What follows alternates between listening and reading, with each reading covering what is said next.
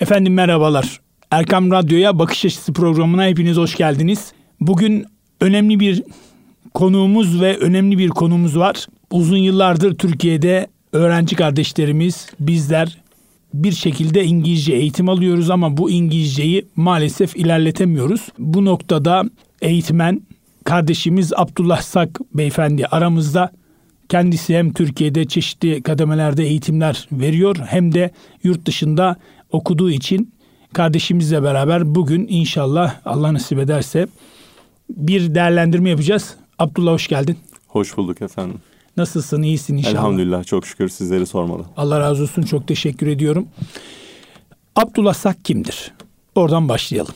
Abdullah Sak e, şu anda Hüdayi e, Vakfı'nın Şahsiyet Akademisi'nde e, eğitim biriminin e, sorumlularından birisi olarak çalışıyor.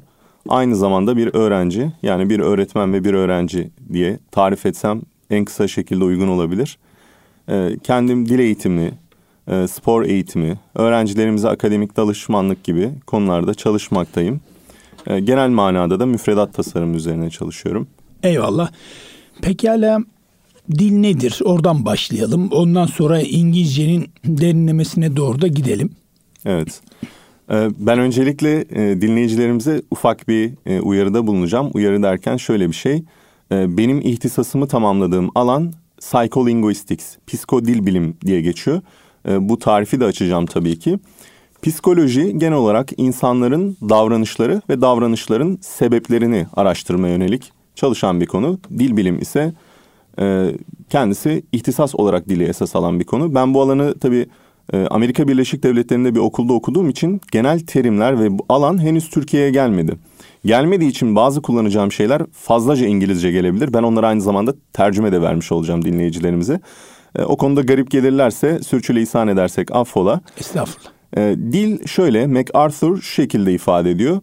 A human system of language yani communication şöyle diyor insanca olan iletişim. Biz şimdi dil dediğimizde mesela hayvan dili, ya da kodlamada kullanılan yazılım dili bizim için dil mi?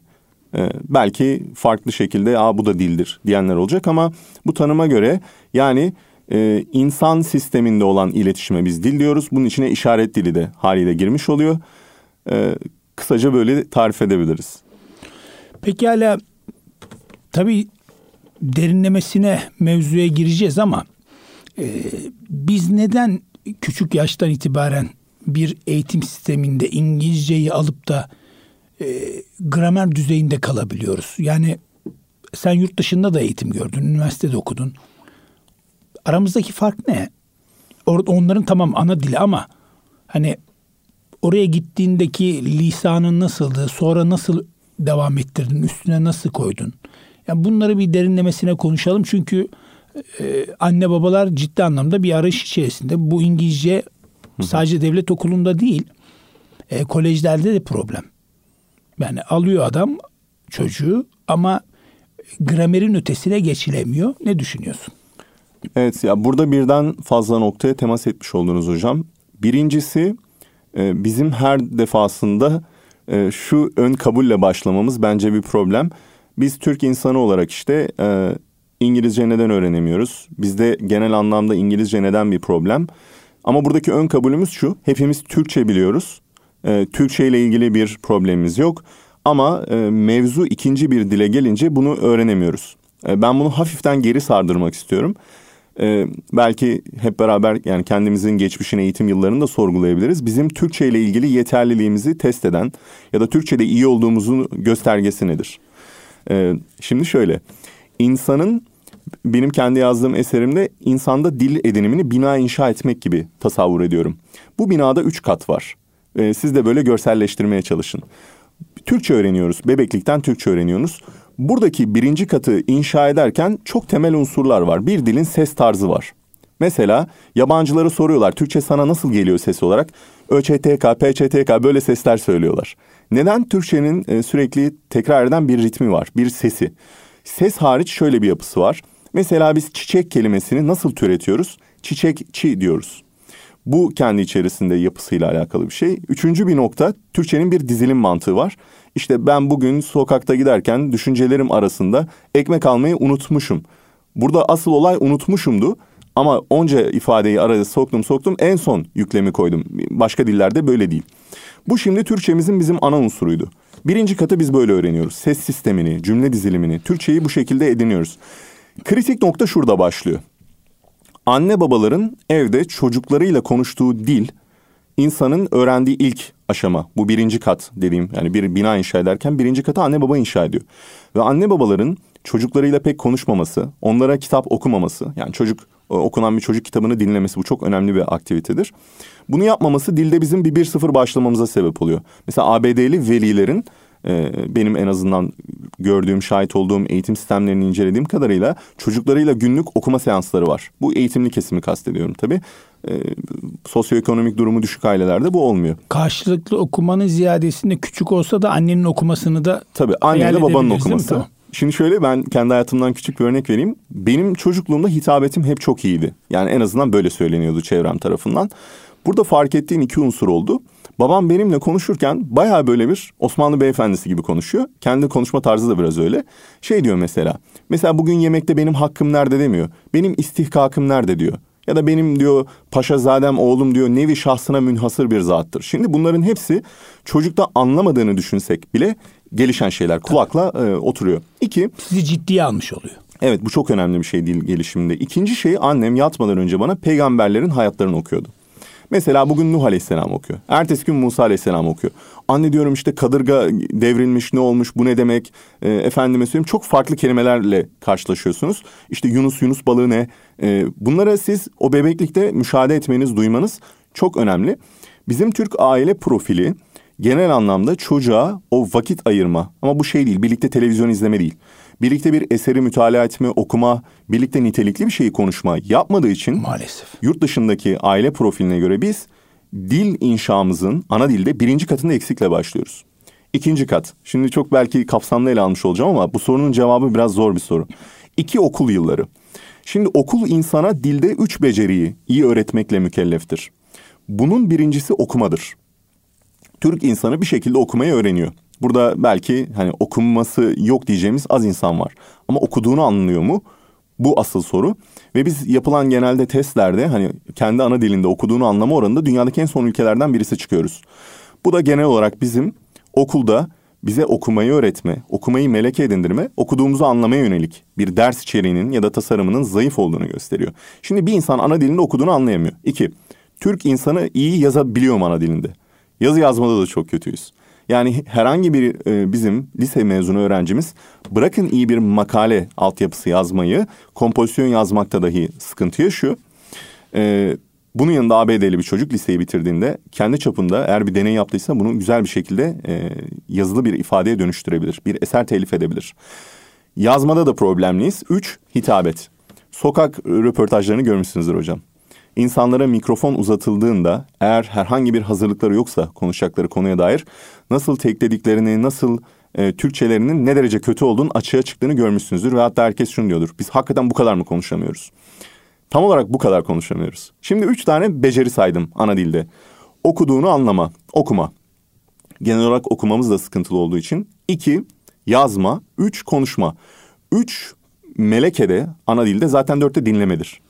yani dörtte üç... Dinlemiyoruz da. dinlemiyoruz da. Yani bunların hepsi ilişkili beceriler. E, dörtte üçü arızalı olduğu test edilmiş kesin olan bir toplum. Dildeki dörtte üç melekesi arızalı. İkinci bir dil öğrenmeye hazır mıdır? Benim sorum bu. Hazır olduğunu düşünüyorsak... Zaten kendi ana dilinde zayıf olan adam bir sonraki dile nasıl geçsin? Bu çok önemli bir tespit evet. işte.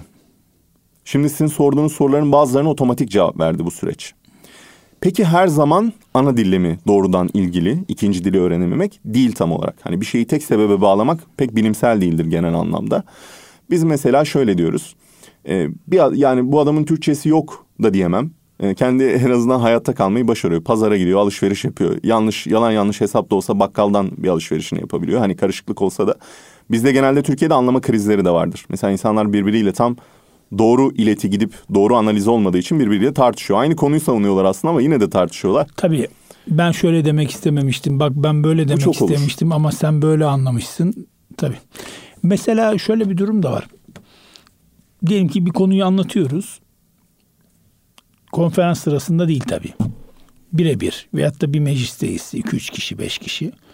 Eğer konuşurken birisi anlamıyorsa yani böyle kolay bir şey diye söylüyorum. Genel yani derinlemesine bile girmeye gerek yok. Benim aklıma gelen eğer samimiyetim de varsa sorum şu oluyor karşı tarafa. Düzenli kitap okuyor musunuz? E, çok güzel bir yakalama noktası. Eğer kitap okumuyorsa zaten anlamlandıramıyor. Anlatabiliyor muyum? Evet. O zaman iletişimde de problem yaşıyoruz. Evde eşimizle problem yaşayabiliriz, çocuğumuzla problem yaşayabiliriz, iş hayatında, sosyal hayatta her şekilde hayatta sıkıntı yaşayabiliriz. Şimdi konuşurken bu problemi yaşayan adam yazışmada WhatsApp'ta da en büyük problemi yaşa. Ya işte bunu demek istememiştim de bak şöyle demek istemiş. Sen yanlış an hop kavgalar daha da. Çünkü zaten sözlü iletişimde problem var. Yani durum aslında biraz kritik. Bu iletişim krizi diye adlandırıyoruz dil bilimde bu olayı. Evet. Ee, size küçük bir örnek daha vereyim. Buyurun. Amerika Birleşik Devletleri'nde de aslında okur yazarlık çok kötü bir orandadır. Ee, orada şöyle bir şey var. Okuyanlarda çok e, yüksek bir kalifikasyon var, beceri. E, okumayan kesimde bizden daha altta. Şimdi e, onlarda mesela şöyle bir şey tespit etmişler. Herhangi bir yıl içerisinde iletişim kazalarından sebeple ortalama ülke 70 milyar dolar zarar ediyor. Yani insanların sadece birbirini doğru anlayamadıkları için e, birbirleriyle yaşadıkları tartışmalar, krizler, işte e, yapılan anlaşmaların ihlalleri, iptalleri gibi süreçlerden ötürü ülke devasa bir ekonomik e, açık veriyor.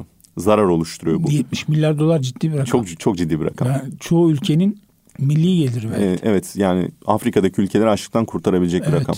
Ya, iletişim böyle önemli bir şey. Yani bunu rakamlarla görünce biz daha iyi anlıyoruz. Ben şeyi de yenecektim tam olarak.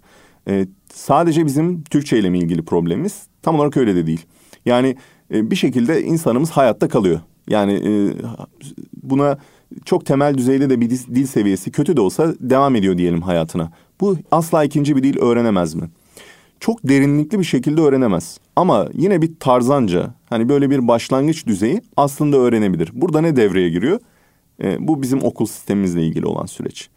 Ve biraz da öğrenen profili diyoruz biz buna. Yani öğrenenin kendisiyle, e, yaşam alışkanlıklarıyla alakalı e, bir şey bunun cevabı. E, şöyle söyleyeyim. Osmanlı'da siz yaşıyorsunuz hocam. Sizin aileniz işte belirli bir ekonomik duruma sahip asilzade. Ee, sizin Türkçeniz sıkıntılı dahi olsa, sıkıntılı gelişiyor dahi olsa size bir dadı atasalar ve e, iki yaşla beş yaş arasında bu dadı bakıcı sizinle ilgilense, kendisinde diyelim ki Ukrayna'dan gelmiş. Ee, bu şekilde sizinle e, Ukraynaca konuşuyor. Siz bir şekilde Ukraynaca konuşursunuz. Tabii. Ama bu çok e, nadir bir kesimin elde edebileceği bir imtiyaz. Yani biz Türkiye'de e, bütün çocuklar için e, yabancı hoca getiremeyiz. Bu ekonomik olarak da mümkün değil, insan kaynağı olarak da mümkün değil. Ha, böyle yapılsa herkes konuşabilir miydi? Evet konuşabilirdi. Ha, buna eğitim sistemine uyarlamak mümkün mü? Mümkün. Demek ki bunun üzerine de bizde eğitim sistemi çok e, kafa yormamış. E, Aslında birinci handikap kendi dilimizde okuduğunu anlamayla ilgili zaten LGS'yi bu süreçte devlet sistemsel olarak değiştirip lise geçiş sınavı yapmasının sebebi bu zaten. Yaklaşık 6 bin Türkiye genelinde 6 bin öğrencide 4. sınıf öğrencisinde yapılan bir araştırmanın neticesinde çıkıyor zaten bu. Türkler okuyor ama anlamıyor. Hı hı. Böyle olduğu için zaten LGS'ye geçiş yapıldı. Evet. Yoksa aksi takdirde yeni nesil sorulara zaten ihtiyaç yoktu. Biz burada o zaman problemi kendi dilimizde önce bir düzeltmemiz lazım. Evet. Mesela bir örnek daha vereyim. Benim İngilizce öğretmenleri yetiştirdiğim bir programım var. Onları işte daha nitelikli bir şekilde çocuklara da daha sonraki süreçte öğretmenlik yapmaları için hazırlıyorum. Yani öğretmen sınıfım var. Öğretmen sınıfımda ekseriyette İngilizcesi belli bir seviyeye gelenlere şunu önermeye başlıyorum. Abi diyor mesela ben bir kelime bakıyorum anlamına diyor ki diğergam. Ben diğergamı anlamıyorum. Hah diyorum seninle tam güzel bir eşiğe geldik biz. Ondan sonra tanzimat dönemi edebiyat okumaları yapalım. Kitap tahliye yapalım. İşte e, Safahati okuyalım. E, Ziya Paşa'yı okuyalım. Bunları anlamaya. Hüdayi Hazretlerini okuyalım. E, hem bizim daha böyle arı Türkçe diyeceğimiz kadim Türkçe hem Osmanlıcadan belli bir kelime derinliğine eriş ki Tabii. İngilizce'de gelmek isteyeceğin ve kendini ifade etmek isteyeceğin fikri derinliğe geçebilir. Çünkü insan ana dilinde bir kelimenin anlamını bilmiyorsa karşı dilde de o kelimeyi öğrendiğinde anlamlandırmakta çok zorlanır. Bu dilde derinliğe inmeyi engelliyor. Yani şöyle ana dilde biz belli bir derinliğe inemediğimiz için kendi dilimizde fikir üretemiyoruz. Ama şu an mesela İngilizce, Fransızca gibi dillerde çok derinlikli fikir eserleri üretiliyor. Ha bunları anlamaya çalıştığımızda anlamlama anlamlandırmak çok daha zor oluyor. Bu da ne oluyor? Oradaki fikir eserini ancak belli anladığımız kadar kopyalayabiliyoruz. Fikirde de öncülük edemiyoruz. Hani dilde kısırlaşmanın yaşatacağı temel problemlerden birisi insanların kendi ana, ana dillerinde fikir üretmeden akız kalması. ikinci dillerinde üretilmiş fikirlerine tabi olması. Mesela bu da e, daha Türkiye'nin ileri düzey mesela dil öğrenme profilinde olan mesela işte iyi bir Boğaziçi Üniversitesi olsun, İTÜ'de olsun bir profesör. Hep biraz e, kopyala yapıştır, e, ithal fikir getirmesinin bir sebebi dil derinliği ile alakalı bir şey. Niye? Kendi dilinde orijinal bir fikir üretebilecek dil derinliğine sahip değil ama İngilizce'de yıllarca vakit geçirmiş. Ne yapıyor? İngilizceden de bu defa düşünce ithal ediyor. E, çünkü siz o dile mükemmel derece hakim olmazsanız, ana dilinize hakim olmazsanız fikir esiri olursunuz. Bu bunun e, dil bilimin getirdiği mesela uç noktalardan birisi. Evet. Bir kısa ara verelim hocam. Kaldığımız yerden inşallah devam edelim. Sevgili dinleyicilerimiz kısa bir aradan sonra programımıza kaldığımız yerden devam edeceğiz. Efendim Bakış Açısı programımız devam ediyor. Abdullah Sak kardeşimle beraberiz. İngilizceyi, dil öğrenmeyi, Türkçeyi konuşuyoruz. İlk bölümde tabii e, hani problemimiz aslında bizim İngilizce öğrenememek değil. Aslında ana dilde bir sıkıntı yaşıyoruz. Pekala bizi dinleyen dinleyicilerimiz bu saatten sonra küçük çocuklarına ama bir yaşında ama iki yaşında başlamadı diyelim. Ama üç dört yaşında şu anda. Hadi bismillah deyip akşamları bir sayfa iki sayfa bile kitap okusa aslında yavaş yavaş yukarıya doğru inme kazanır mı? Ee, ana dil mi ikinci dil mi bu kitap okuma? Yok Türkçe. Evet. Yani kelime hazinesi açısından. Ben yapıcı önerilere geçeyim e, biraz biraz. E, bu şu anda bir velinin çocuğuna yapabileceği en iyi yabancı dil yatırımı aslında ana dil yatırımıdır. Ee, bahsettiğiniz mevzularla alakalı bununla ilgili birkaç pratik mesela ölçülüp deneylerle görülmüş. Bir insan ya şey bir aile e, ortamında bir çocuğun duyduğu en çok kelime akşam yemeğinde e, duyuluyormuş. Ailenin birlikte akşam yemeği yemesi dil gelişiminin en öncü sebeplerinden biri olarak görülüyor. Çok ilginç. Yemek anında e, çok farklı muhabbetlere yer açılıyor. Herkes de masada. Herkes masada. E, herkesin getirdiği değişik gündemler var. Bu ailedeki küçük çocuğun e, çok farklı gündem dinlemesine sebep oluyor. Ve kimse demiyor ki ya Ahmet sen de kalk git buradan senin anlamayacağın bir şey demiyor. Şimdi o ne oldu? İki yaş, bir yaş, üç yaş çocuk babanın gündemini dinledi. Annenin gündemini dinledi. Ve orada çok doğal bir süreç var. Biz bu çocuğun dilini inşa edelim de yapılmıyor muhabbet. Herkes e, kendi mevzusunu gündeme getiriyor. Akşam yemeklerini birlikte yiyen ailelerin çocuklarında dil gelişimi göze görülür biçimde ileri oluyor. Şimdi öneri bir burada. Ailenin birlikte e, o has, halisane muhabbetine küçük çocukların dahil edilmesi ve uzun bir birlikte aile vakti olarak akşam yemeğinin yenmesi mesela güzel bir öneri ya da ikindi yemeği olsun. Hani e, kültürümüzü de sırf buna göre ayarlamamıza gerek yok. Öneri bir olabilir. İki. Ya da sabah kahvaltısı olabilir çünkü eskiden e, zaman mefhumu aslında daha yatkındık zaman mefhumuna karşı ama şu anda İstanbul'da yaşamanın bedeli cidden ağır olduğu için insanlar geç saatlere kadar da çalıştığı için o saatte çocuklarıyla e, akşam yemeğini yemeyip çocuklar okula gideceğinden dolayı da erken yatma durumu söz konusu. Ya da kahvaltı ama o masada birlikte. Tabii sosyolojik krizler de hani e, şekillendiriyor biraz insanların yaşayışını. Şimdi İstanbul bizim dinleyici kitlemizden eğer Anadolu'da olanlar varsa mükemmel bir durum ya da Avrupa'da olanlar varsa mükemmel bir durum. Neden? E, orada daha çok vakit ayırabildiğinizi görüyorsunuz ve eğer o imkan varsa e, bunlar çok önemli şeyler. Şimdi İstanbul'da mesela iş yerinden bir eve gitmek. Evet. Yani orada çocuğun vakti gidiyor. Yani çocuğun eğitiminden görünmeyen aslında ailede çok ciddi bir eğitim var. O eğitimden çalıyoruz. Onun sonucunu çocuk fatura olarak ödeyecek. İki, çocuğun yatmadan önce anne ya da babasıyla yaptığı okuma. Bu bu konuda çok güzel e, deneyler yapılmış. Mesela bin çocuk izleniyor. Bin çocuk bir kısmının anne babası düzenli okuyan. ikinci gruptakiler şey e, çok fakir aileler ve ana baba birlikte çalışıyor. Çok geç dönüyor eve.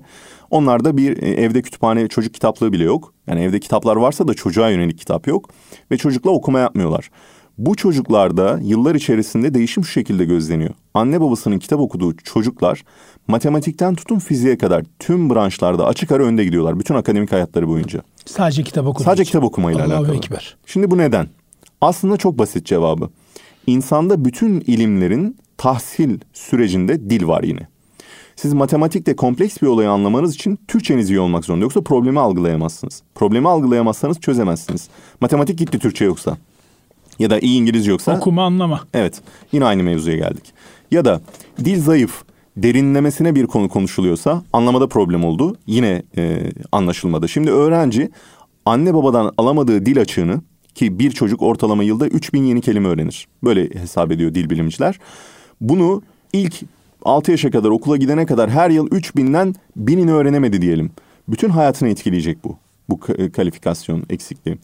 Okulda da iyi bir okulda okuyamadı. Orada da okuma alışkanlığı edinemedi. Bu çocuğun bir daha iyi bir okur yazar olma ihtimali ya da toplumda iyi bir bilim insanı olma ihtimalini biz kökten kestik. Sonra inanılmaz çabalar harcayarak yani kendisi e, tabiri caizse yırtınarak bu farkı kapatabiliyor. E şimdi bunu da çocuktan beklemek zaten büyük bir zulüm. O yüzden ilk başta anne babanın ana dildeki yatırım bilinçli. Mesela şöyle ben bir köydeyim. Bilmiyorum hiçbir dil.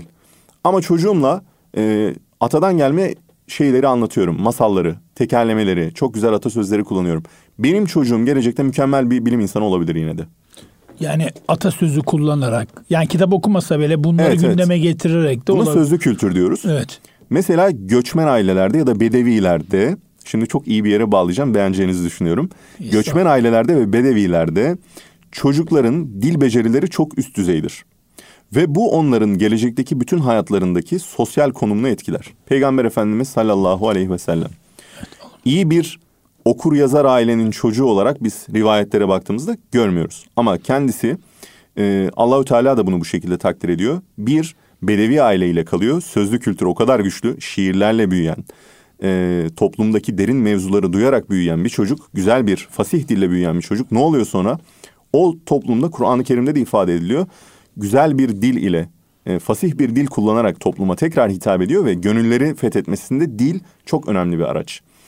O yüzden mesela bu bir eksiklik değil. Mesela bir dağlının çocuğu olmak, bir dağ köyünün çocuğu olmak e, aslında ailede kaliteli bir sözlü kültür varsa yine çocuğun dil zekasını besliyor. İkinci dili yine çok hızlı öğrenebilir. 18 yaşında öğrenmiş olabilir İngilizceyi. Hiçbir problem yaşamaz. Biraz aksanı olur. Aksan bir şey engeli değil. Anlam engeli değil.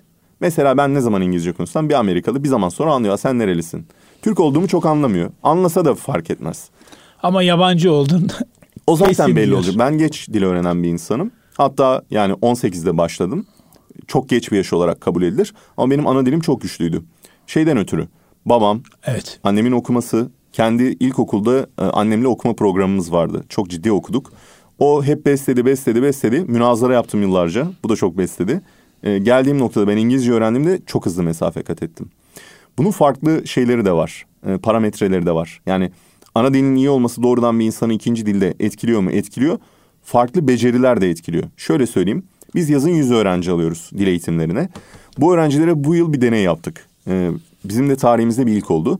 Öğrencilerin profesyonel anlamda bir sanat, spor, hafızlık yapıp yapmadıklarını test ettik. Ve beklentimiz şuydu. Acaba bu çocuğun hafızlığı, sporcu olması, sanatçı olması e, ya da bir e, yazılım dili bilmesi acaba İngilizce öğrenmesini nasıl etkileyecek? Deneyin sonuçları bize bayağı ilginç geldi. Hafızlarda ve profesyonel sporcularda e, çok ciddi başarı ivmesi gördük diğer bunları yapmayan öğrencilere göre. Ben bunu bir iki sebeple ilişkilendirebiliyorum. E, mesela hafızlık yapan öğrencinin birincisi gelişen melekelerinden birisi disiplin. E, dil edinimi de disiplinle alakalı. E, hafızlık yaparken günlük ezber yapmaya, e, sürekli Kur'an-ı Kerim okumaya, dizini kırıp oturmaya alışan bir öğrenci dil çalışırken de daha e, antrenmanlı çalışıyor. İki, zihni melekelerin açılması. Yani zekanın herhangi bir melekesinin, hafızanın kuvvetlenmesi dili de etkiliyor. Sporcularda aynı disiplin faktörü ve kan akışının hızlı olması, beynin daha aktif olması yine etkiliyor. Biz bunu gördük bizzat sonuçlarımızla. Ee, bizim öğrencimiz, yani şu an benim bir çocuğum var. Hiçbir şekilde ona ben burada kurs aldıramıyorum, maddi durumum yok. Sıkıntı değil. Çocuğunuz Anadolu'nun bir köşesinde sizden güzel bir sözlü kültür alıyorsa, e, bir güreşe gidiyorsa, düzenli yüzme yapıyorsa, efendime söyleyeyim e, bir sanat zanaatle uğraşıyorsa, demir dövüyorsa düzenli. Bunun dil öğrenimine doğrudan katkısı olduğunu görüyoruz. Neden? Bu çocuğun öğrenme hazırlık düzeyi çok yüksek. Geldiğinde çok aktif bir beyinle, sürece giriyor. Yine çok hızlı mesafe alıyor. Yani geç öğrenme diye bir şey var. Evet belli bir miktar mesela 8 yaşta başlayanla 13 fark ediyor. 13 ile 18 ben 18'de başladım. Evet fark edecek ama yine de disiplinli e, pek çok yönden kendini geliştiren insanların ikinci dil öğrenimleri ya belki hayatında ta gidecek iyi bir özel üniversitede ilk defa 17'sinde alacak dil eğitimi. Sıkıntı yok. Bir şekilde yine o farkı kapatır. Bizim Türk insanı olarak şu an temel kaçırdığımız noktalardan biri kadim uyku düzenini kaçırmamız. Kadim çalışkan aile düzenini kaçırmamız. Aile yatmayı bilmiyor, kalkmayı bilmiyor. Aile günlük kitap okumayı bilmiyor, efendime söyleyeyim spor yapmayı bilmiyor. Bunların hepsi aileden geldiğinde altyapı olarak bu çocuk dünyanın en iyi sistemine de gitse dil öğrenemeyebilir gayet. Yani bunun örneklerini gördüm. ABD'ye gönderdiler benim arkadaşımı, ailesi dünyanın masrafını etti. Yani Türkiye'de de çok parlak bir öğrenci değildi. Amerika'da o kaldı. Ben e, Türkiye'de öğrendim İngilizceyi. Ekseriyette öğrendim süreçte. Ben burada hazırlık sınıfındaydım. Döndüğünde hala onun İngilizcesi yoktu. Benim İngilizcem çok iyiydi. Ve bunun gibi ben farklı örnekler de gördüm. Anadolu'dan farklı bir ilden gelmiş çocuk. Ee, biz burada Türkiye'de öğrenmeyi başarıyoruz. Orada İngiltere'de, Amerika'da öğrenmeyi başaramıyor. Bunun kesin çözümü mesela yurt dışı değil. Yani yurt dışı e, şu an benim gözümde çok önemli bir faktör bile değil. Çünkü dünyada artık her şeye erişim var. Pek çok kaynağa, pek çok duruma. İnsanda kendine yaptığı yatırım dilde kesinlikle fark ettiriyor. Ee, ne becerisi geliştirirseniz geliştirin bu artı değer olarak ikinci dili öğrenmeyi etkileyecek. Yani çok özetle bunu söyleyebilirim. Evet gerçekten ilginç. Ee, yani küçük yaşta Osmanlı İmparatorluğumuza baktığımızda çok küçük yaşta zaten bir aile yapısında çocuklara karşı bir ilgi alaka var. Yani bir büyüğün evde kalması aslında baba ilgilenmese bile o dedenin, o anneannenin, o babaannenin kucağına alıp sevmesi, bir atasözü söylemesi, bir hikaye okuması bile fevkaladenin fevkinde. Yani her gece bir çocuğa 3 yaşındaki bir çocuğa 10 sayfa okuyamazsın. Zaten çocuk uyur gider. Hı hı. Ama iki sayfa okusan biraz da farklı seslendirme, ses tonlamasıyla gerçekleştirebilse aslında çocuk dediğiniz gibi daha da hızlı bir şekilde hem kelime hazinesini ileri boyutta alabilir ve taşıyabilir de yani. Evet, bizim akıllı Türk insanının yapacağı bir şeyi ben şimdiden açıklığa kavuşturayım. Ee, ya ben bu çocuğa bugün okumayayım da şu güzel bir çizgi dizi yapmışlar İslami Fatih Sultan Mehmet'in hikayesi. Bunu açayım bunu dinlerken uyusun. Çocuk verim alamıyor bundan. Bununla ilgili yapılmış deneyler var. Çocuğu ekran karşısına oturtuyorlar. Televizyondan izliyor dili. Aynı şekilde duyuyor yani izliyor. Ee, iPad'den izliyor. Bir de anne ya da bir aile büyüğü çocuğa doğrudan ona gözüne bakarak hitap ederek konuşuyor. Ekran başında dile maruz kalan çocuklarda edinim yok. Yok denecek kadar az hatta neredeyse dilsiz gelişiyorlar. Dil gelişimi olmuyor. Evet. Olmuyor. Çocukta şu çok fark ediliyor. Bir ses ona bir sıcaklıkla, ilgi alakayla döndüğünde çocuk bunu bir yaşında dahi hissedebiliyor. Nereden anlıyoruz bunu? Çocuğun göz bebeklerinde irileşme, baş hareketliliğinin artması, el kol çırpışlarının artması, daha kendini ifade edemezken çocuk kendisine hitap edildiğini hissediyor. E, zaten 2-3 yaş gibi süreçlerde çok farkında. Kim onu seviyor, onu seven yüz nasıl, nasıl bir tonda hitap ediyor. E, çocuk bunun çok idrakında olarak süreci yaşıyor. Biz çocukları olduğundan çok daha az akıllı zannediyoruz. Tabii bir önceki nesilden beş kat daha aslında zekiler. Ee, o zaman dört yaşındaki, beş yaşındaki bir çocuk çok istediğimiz seviyede olmasa bile ilkokula kadar en azından 365 günün 365 günü e, hikaye okulmasa bile, yarısında okunsa bile e, çok fark edecek. Sıfırdan büyük bir çok kazanım büyük, olacak. Aşırı büyük. Yani o sıfır bir şeyi gibi değil. Sıfır elli gibi bir fark o. Yani oluşacak fark çok büyük. Gerçekten çok ilginç. Ee, programı önümüzdeki hafta da devam ettirelim. Bu bizim için önemli Abdullah kardeşim. Ee, ayağına yüreğine sağlık. Önümüzdeki hafta o zaman görüşüyoruz yine. İnşallah görüşmek üzere. Çok ben teşekkür ediyorum. Dinleyicilerimize vakit ayırdıkları, sabrettikleri için teşekkür ediyorum. Biz de sana teşekkür ediyoruz. Değerli dinleyicilerimiz Bakış Açısı programımızı burada tamamlıyoruz. Allah nasip ederse önümüzdeki hafta aynı gün ve saatte tekrar görüşmek ümidi ve duasıyla Allah'a emanet olunuz.